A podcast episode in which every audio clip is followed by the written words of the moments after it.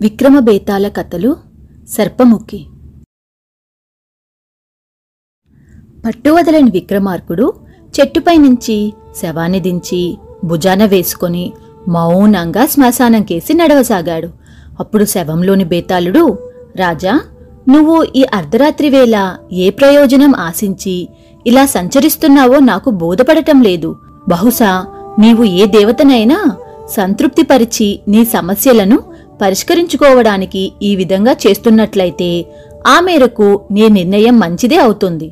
సర్పముఖంతో పుట్టిన తన కూతురు మానవ రూపాన్ని తెప్పించడానికి తీవ్రంగా ప్రయత్నించిన ఒక రాజు కథను ఈ సందర్భంగా నీకు చెబుతాను తన ప్రార్థనలకు మెచ్చి నాగదేవత తనయందు ప్రత్యక్షమైనప్పుడు ఈ రాజు మరొక సమస్యను కూడా పరిష్కరించుకోవడానికి ఈ అవకాశాన్ని ఉపయోగించుకున్నాడు. ఈ విశేషమేమిటో చెబుతాను. శ్రమతి లేకుండా విను అని కథ చెప్పసాగాడు. జ్ఞానదీపిక రాజ్యం రాజు జీమూత వాహనుడు. అతను ధార్మికుడు. ప్రజా సంక్షేమ పథకాలు ప్రవేశపెట్టడంలోనూ ప్రజల బాగోగులు చూడటంలోనూ అతనిది అందవేసిన చేయి. జీమూత వాహనుడి పట్టమహిషి చూడామణి దేవి భర్తకు తగిన ఇల్లాలు. రాజదంపతులకు సందీపుడు ఒక్కడే కొడుకు. వయసు ఐదేళ్ళు మించదు. రాజదంపతులు ఒకసారి వనవిహారానికి వెళ్ళారు మధ్యాహ్నం భోజనానంతరం యువరాజుతో కలిసి తమ కోసం నిర్మించిన గుడారంలో విశ్రాంతి తీసుకోసాగారు. విశ్రాంతి సమయంలో వారికి చిన్నపాటి కునుకు పట్టింది. ఆ సమయంలో నిద్రిస్తున్న యువరాజు మీద ఎండపడసాగింది. అదే సమయానికి గుడారంలోకి ఒక నాగసర్పం వచ్చింది. బాలుడి మీద ఎండపడటం చూసిన నాగసర్పం పడగ విప్పి యువరాజు శిరస్సు మీద ఎండపడకుండా గొడుగు పట్టింది. అదే సమయానికి కళ్ళు తెరిచిన మహారాజుకు ఆ దృశ్యం భయం గొలిపింది. అతను నాగసర్పం నుంచి యువరాజుకు ప్రమాదం శంకించి ప్రక్కనున్న కత్తి అందుకొని పైకి లేచి తటాలుగా నాగసర్పం శిరస్సును ఖండించాడు. నాగసర్పం గిలగిలా కొట్టుకొని మరణించింది. ఆ సవ్వడికి మేల్కొన్న మహారాణి జరిగిన సంఘటన తెలుసుకుని బీతిల్లి యువరాజును అక్కున చేర్చుకుంది. మరికొంచెం సేపటికి రాజదంపతులు యువరాజుతో కలిసి అంతఃపురం చేరుకున్నారు. ఆ సంఘట జరిగిన కొంతకాలానికి మహారాణి చూడామణి దేవి గర్భం ధరించింది. ఆ శుభవార్త తెలుసుకొని మహారాజుతో పాటు రాజ్యవాసులు ఎంతగానో సంతోషించారు. నెలలు నిండిన మహారాణి ఒక ఆడ శిశువును ప్రసవించింది. ప్రసవించిన బిడ్డను చూసి మంత్రసానులు భీతి చెందారు. ఎందుకంటే జన్మించిన బిడ్డకు దేహమంతా మానవదేహమే. కానీ కాని శిరసు స్థానంలో పాముతల ఉంది. క్షణాల్లో ఈ వార్త మహారాజు చెవున పడింది. అతను హుటాహుటిన అక్కడికి వచ్చి జన్మించిన బిడ్డను చూసి బాధతో విలవిల్లాడాడు. అతను ఆ విషయం బయటకు పొక్కకుండా జాగ్రత్తలు తీసుకున్నాడు. రాజ్యవాసులకు మహారాణి ఆడ శిశువును ప్రసవించిందన్న వార్త మాత్రమే తెలిసింది. కాని ఆ బిడ్డ సర్పముఖముతో జన్మించిన విషయం తెలియలేదు. అటువంటి బిడ్డ పుట్టడానికి కారణం మహారాజు నాగసర్పం శిరస్సు ఖండించడమేనని మహారాణి భావించి మహారాజుతో మనవి చేసింది. మహారాజు సర్పదోష నివారణకు పూజలు జరిపించాడు. అయితే ఫలితం కానరాలేదు.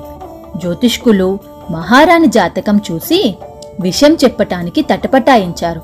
మహారాజు పదే పదే అడగ్గా రాజా యువరాణి జన్మ నక్షత్రాన్ని బట్టి త్వరలోనే రాజ్యానికి ఆపతరానున్నది అని మనవి చేశారు. యువరానికి రాగచంద్రిక అని నామకరణం చేశారు. రాజదంపతులు మాత్రం యువరాణిని సర్పముఖి అని పిలుచుకోసాగారు. జీముత వాహనుడు ఎందరో ఋషులను మునీశ్వరులను కలిసి తనకు జన్మించిన బిడ్డకి మామూలు రూపం వచ్చేలా చూడమని ప్రార్థించాడు. అయితే వాళ్ళు అదంత తేలికైన విషయం కాదని తేల్చి చెప్పేశారు. సర్పముఖికి ఐదేళ్ళ ప్రాయం వచ్చింది. అంతలో రాజ్యంలో క్షామం అమలుకుంది. వర్షాలు పడలేదు. పచ్చటి పంట పొలాలు బీళ్ళుగా మారాయి. త్రాగునీటికి కటకట అయింది. పచ్చిక లేక పశువులు మరణించసాగాయి. ఈ పరిస్థితికి కారణం యువరాణి జననమేనని అర్థం చేసుకున్నాడు జీమూత వాహనుడు అతను ప్రజాక్షేమం గురించి విచారిస్తుండగా అతని దగ్గరకు దివ్యచరితుడు అనే సన్యాసి వచ్చి కలిశాడు. రాజా నీ మనోవ్యాధి నాకు తెలుసు. సర్పముఖి జననం రాజ్యంలోని క్షామం నీ మనసును కలిచివేస్తున్నాయి అవునా అని అడిగాడు. తను చెప్పకుండానే యువరాణి జన్మరహస్యం తెలుసుకున్న సన్యాసి సామాన్యుడు కాదని గ్రహించిన మహారాజు అవును మహాత్మా తరుణోపాయం సెలవీయండి అని ప్రార్థించాడు. రాజా దీనికంతటికీ కారణం నీవు చంపిన నాగసర్పమే. నీడనిచ్చిన సర్పాన్ని తొందరపాటుతో చంపావు. ఆ దోషమే నిన్ను వెంటాడుతున్నది. నేను చెప్పినట్లు చేస్తే పరిస్థితి చక్కబడుతుంది. ఈ రాజ్యానికి దక్షిణ దిశన నాగభైరవ కోన అనే ప్రదేశం ఉంది. అక్కడ అతి పురాతనమైన నాగదేవత విగ్రహం ఉంది. నీవా ప్రాంతానికి వెళ్ళి నాగదేవతను క్షమాభిక్ష కోరి పూజలు జరిపిస్తే మంచి ఫలితం ఉంటుంది. అని చెప్పాడు. జీమూతవాహనుడు దివ్యచరితుడికి పాదాభివందనం చేసి మహానుభావ మీరు చేసిన సహాయం ఎనలేనిది. అందుకు కృతజ్ఞతలు అని చెప్పాడు.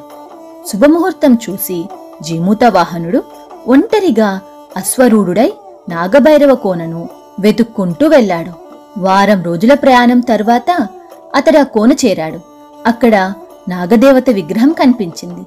జీమూత వాహనుడు అక్కడున్న కోనలో శుచిగా స్నానం చేసి చెట్లకున్న పరిమళభరిత పుష్పాలను కోసి వాటితో నాగదేవతకు పూజ చేశాడు. మాత కన్న తండ్రినైనందుకు మమకారంతో బిడ్డను రక్షించుకోవాలన్న తొందరలో నాగసర్పాన్ని చంపాను. అది తప్పే అందుకు నన్ను శిక్షించు.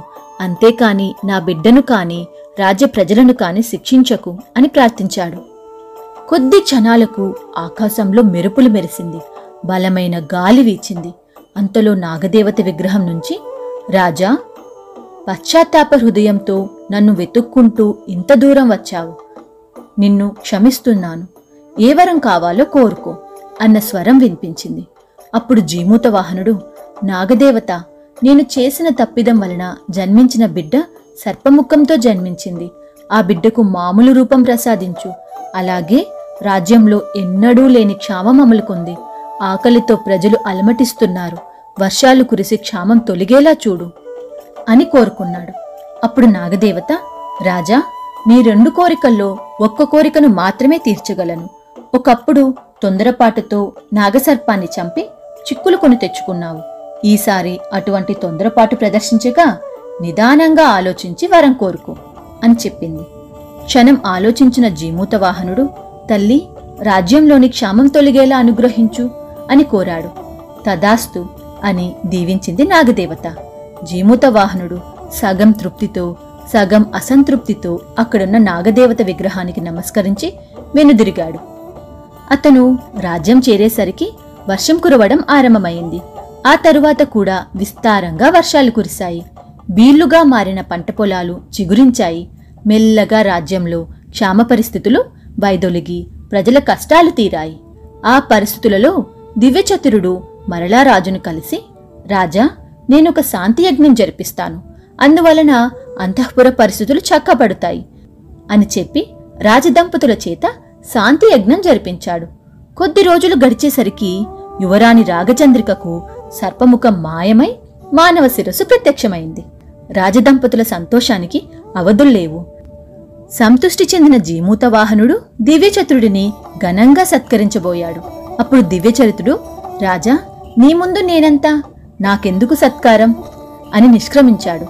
మహారాజు నాగదేవతకు రాజ్యంలో ఆలయం కట్టించి తన భక్తిని చాటుకున్నాడు. అంతవరకు కథ చెప్పిన బేతాళుడు రాజా ఒకప్పుడు తొందరపాటుతో నాగసర్పం శిరస్సు ఖండించిన జీమూతవాహనుడు నాగదేవత తొందరపాటు నిర్ణయం తీసుకోవద్దని హెచ్చరించినప్పటికీ తన కుమార్తె బాగు కోరకుండా క్షామం తొలగాలని ప్రార్థించడం అవివేకం కదా? ఎలాగో కొడుకు ఉన్నాడు కాబట్టి ఆడపిల్ల ఏమైనా పర్వాలేదన్న చులకన భావంతో అలా ప్రవర్తించాడా? ఒక్క కోరికను మాత్రమే నెరవేర్చిన నాగదేవత కంటే శాంతియజ్ఞం జరిపించి యువరానికి మామూలు రూపం తెప్పించిన దివ్యచరితుడు మహిమాన్వితుడు కదా. ఒక్క కోరికను మాత్రమే నెరవేర్చిన నాగదేవతను అసక్తురాలిగా భావించి చిన్నచూపు చూడవలసిన జీముతవాహనుడు దేవాలయం కట్టించి ఎందుకు కృతజ్ఞత చాటుకున్నాడు? కాగా దివ్యచరితుడు మహారాజును తనకంటే గొప్పవాడిగా ఎందుకు స్తుతించాడు అని ప్రశ్నించాడు. అందుకు విక్రమార్కుడు బేతాళ రాజ్యంలోని క్షామం తొలగాలని నాగదేవతను ప్రార్థించడం ద్వారా జీముత వాహనుడు రాజుగా తన ప్రథమ కర్తవ్యం నిర్వర్తించాడు. రాజుకు భార్య అయినా బిడ్డలైన ప్రజల తర్వాతే అతనికి ఆ పరీక్ష పెట్టడానికి నాగదేవత ఒక్క కోరికను మాత్రమే నెరవేర్చగలను అన్నది.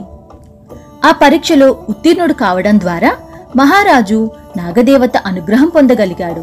కాబట్టి అతను ఆ కోరిక కోరడంలో తొందరపాటు ప్రదర్శించాడు తప్ప అవివేక నిర్ణయం అనడానికి వీలులేదు.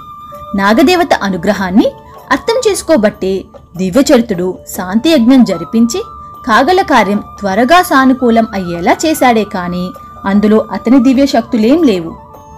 నాగదేవత ఒక కోరిక నెరవేరుస్తానని చెప్పి రెండో కోరికను కూడా నెరవేర్చడం అర్థం చేసుకోబట్టే జీమూత వాహనుడు దేవాలయ నిర్మాణం గావించాడు. దివ్యచరితుడు మహారాజును స్తుతించడానికి కారణం తన వారిని త్యజించడం అన్నది సన్యాసులకే కష్టమైన విషయం. అటువంటిది మహారాజు ప్రజల క్షేమం కోసం కన్నబిడ్డ క్షేమాన్ని పక్కన పెట్టడం చాలా అరుదైన విషయం. అందుకే అతను రాజును స్తుతించాడు అని చెప్పాడు. బేతాళుడికి సరైన సమాధానం లభించడంతో శవంతో సహా మాయమై తిరిగి చెట్టెక్కాడు.